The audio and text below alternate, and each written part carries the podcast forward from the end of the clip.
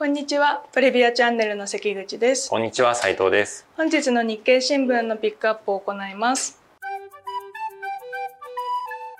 不動産ってあの銀行のローンとセットなんで、はい、ローンが焦げついてくる、うん。あるいは銀行がやっぱローン出せなくなるってなると、まあ、ローン出せないイコール不景気になるってことになってくるんだけど、あの銀行のバランスシートがどんどん傷つけ始めると、これ債務危機の連鎖が起きて、うん。それちょっとグローバルな金融危機になりかねない、まあ、そこが一番のリスクかな。本日は、えっと、3面にある中国景気不動産ブレーキという記事をピックアップしたいと思います。結構あの一面にも中国の GDP に関する記事があって、結構この中国の不動産がの景気が悪くなってるっていう記事があの今朝大きく取り上げられてたんですけどもちょっとこれに関して解説をしていきたいと思います。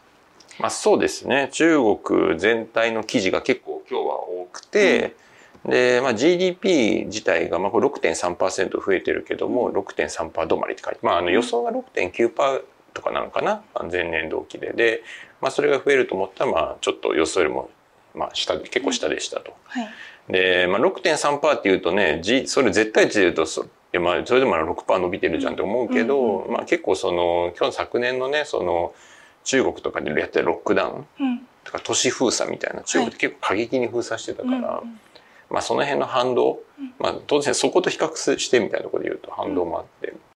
だからあのあんまりそう絶対値というよりもそうそっからの回復どうみたいな感じで言うとやっぱりその回復が結構鈍い、うん。今年の年初ぐらいはあの中国一一気にこうね元に戻るじゃないけどもうん。回復がぐーっときて、うんまあ、これからいわゆるペントアップデマンドとかって言われるけど、まあ、そういったねロックダウンとかなんかこう辛抱してたのがこう解放されてわーっと来るかと思いきやはい。意外と失速しちゃったみたういな。んで、まあそういう記事ですよね。で、はい。それに絡んで、あの、特に不動産市況っていうのが、うん。まあ急ブレーキしてるうん。中国で、まあ、これも、まあ、こ記事に出てますけど、中国の恒大グループって、これ1年、2年ぐらい前かな、あの、なまあ、債務は、まあ、まうん、債務危機じゃないっていうかね、はい。破綻、まあ、するかもみたいな。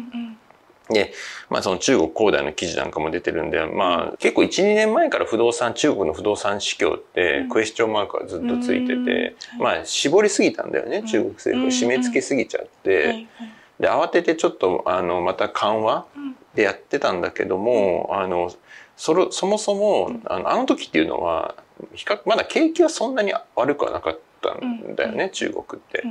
で、まあもちろんロックダウンとかね、そういうのはちょこちょこやって、やって、まあやってたんだけど、はい。まあそういう人為的な除けば大丈夫だよねと思ってたけど、今回は景気も悪化してるっていうところは、まあ多分その不動産市況の弱さうん。の、よりこう、うんうん、なんか本質的に悪そうというか、うん。ちょっと不安視させる。うん。うん。ところよね。まあ、要は人為的にくるこうギュッてしてるだけだったら、まあ、本質的なね、その、いや、中国の経済伸びてるんで、賃金も伸びてるから、うんうんまあ、就、ね、あの、就職というのかな、その、雇用者数も伸びていて、うん。まあ、じゃあ、あの、自然体で不動産って、こう、右肩上がりというのかな。あの、出っ込み引っ込みはあっても、はい長期、中長期で見たら、まあ、やっぱこれ上がっていくよねっていうんだったら、まあ、安心感あるんだけど、うんちょっと今回のは、例えば失業率もすごい若者とかって2割とかうんとかでね、なんかそれだけ出てきて、賃金もそう簡単に上がりにくい。うん。まあ逆に言うとその GDP うん。の伸び自体がかなり鈍化してきてるっていう、うん。まあそうすると賃金の上げ上げなんか難しくなってくるしね。だからそうなると、その不動産市況の前提となる、うん。その実体経済の伸びみたいな、うん。そう中国の不動そうそうそうそう、うん。それがね裏打ちされたものがだいぶ剥げ落ちてきちゃってる可能性があって、まああのそこがやっぱ気になるところ、うん。気になるっていうのはもちろん中国の景気が悪くなったら例えば日本企業か日本と株の投資でいうと日本企業中国向けに輸出してるところなんかが、うんやっぱり中国関係の需要が減っちゃう。うんそうですよね。っていうのが、まあ、中国の内需もそうだけども中国かど何かどっかに輸出する、まああのまあ、生産活動自体が減縮減縮大すると、うんそういったこうパーツパーツのね、うん。あのまあ、部品のなんだろう販売とか。うん。でそういうのもあのやっぱり素材とかの販売なんかもこう抑えられてきちゃうので、うん。まあ、中国への輸出関連の企業とかは、はい。あのまあ人事じゃないというのか、まあ、そこはやっぱりリスクではあるなと思うしでまたこれって、まあ、もちろんこれ自体は、うん。まあ、中国が今そうなってるよねっていうことではあるんだけどもあのやっぱり、まあ、ロシアのねとかウクライナの戦争とかも絡んでて、こうアメリカを中心とする西側とうん。ロシア、まあ、今やもしかしたら中国かもしれないけど、との間での、まあ、事実上の経済戦争っていうのか、うん。まあ、冷戦じゃないけど、うん。が起き起きているのは間違いないから、はいはい。特に先端半導体の先端部品なんかはやっぱり中国とかロシアにうん。流さないようにするっていうような形で、どんどん組み込まれてるから、うん。うん。なんかこの経済の動きとしてうん。中国へのこう貿易中国との貿易っていうのがうん。すごくこう増やしにくい環境グローバルになりつつあるっていうのもまたこの中国全体の景気にも影響あるしまた中国とのビジネスの大きい日本企業への影響もありそうだなと思っていて。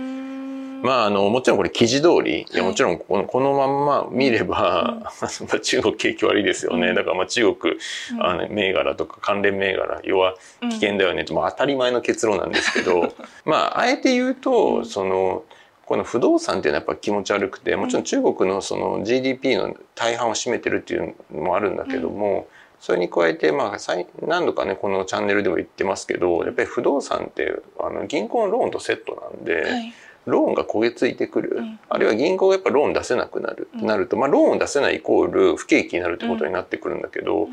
あの銀行のバランスシートがどんどん傷つけ始めるとうん。これ債務危機の連鎖が起きて、うん。それちょっとグローバルな金融危機になりかねない。まあ、そこが一番のリスクかな、うん。そうなってくると正直こう対岸の火事じゃ日本も進まない。なるほど、うん今だったら貿易やってる会社がさ売り上げちょっと落とすかもとかそういう程度の話だけど、うまあ、これ金融危機が起きますとかってなると、うん。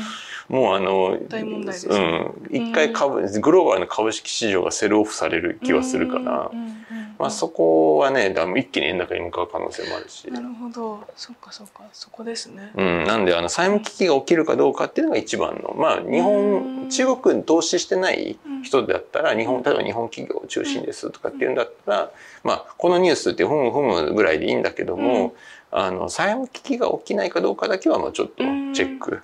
最悪の場合ってことですよね。そうそうそうそううん。まあ、ただ中国ってすごい政府が強いから、うんそんな野放しにして債務危機起きますみたいなことはない気はする。まあ、要は債務危機が起きる前に政府がもう潤沢に資金を市場に提供すると思うからうん。まあ、ほったらかしにしてなんか民主主義の国みたいに意思決定遅くて、うん。気づいたらさ危機が起きましたじゃなくて、うん。なやばいと思ったら明日でもとんでもない金を市場に供給できるから、中央集権的そうそうそうそう。だはからあんまりその、うん、よほどその判断がを間違えない限りは、うん。債務危機が起きないんじゃないかなとは、うんまあただそうやった時にね中国のその通貨の価値でどうなるのとか、まあ、そういうの別の問題あったとしても、債務危機でこうどんどん破綻が連鎖していくっていうのは、うん。まあない気がするというより、ないようにできちゃうというのが中国という国。そこは確かにうん。中国独自のそうそうそう。だからまあね、あの、そう考えると、まああんまりそのいわゆる連鎖危機みたいなことにはなんない。うん。ただじわじわじわじわその市況は悪化していく。まあとなるほど。やっぱりさ右肩上がりの市況だと思ってたものがさ別にこれ不動産に限らずね、うん。あれそうじゃないんだってなった時のうん。やっぱり反動って結構あるから、うんしばらくは中国経済ってきついのかもしれないよね。なんかこう抜本的な手こ入れしない限り、でもそういう意味で言うと中国はやっぱり政府強いから、うん。もう明日にでも抜本うん、手こ入れできるかもしれないし、うん。なんかこれ日本とか他の国の事例、あんま参考にならないよね。確かにそうですよね。突然やっぱり不動産活性化の施策とか打つかもしれないし、なんかすごい特殊なね対策とかするかもしれないですよね。まあ、あのどこだあのね中国の地方政府とかって、その土地の払い下げみたいな形、うん。要はこの土地を使っていいよみたいなうんうんうん形での,、あのまあ、その売却で民間企業からお金が入ってくるみたいはない。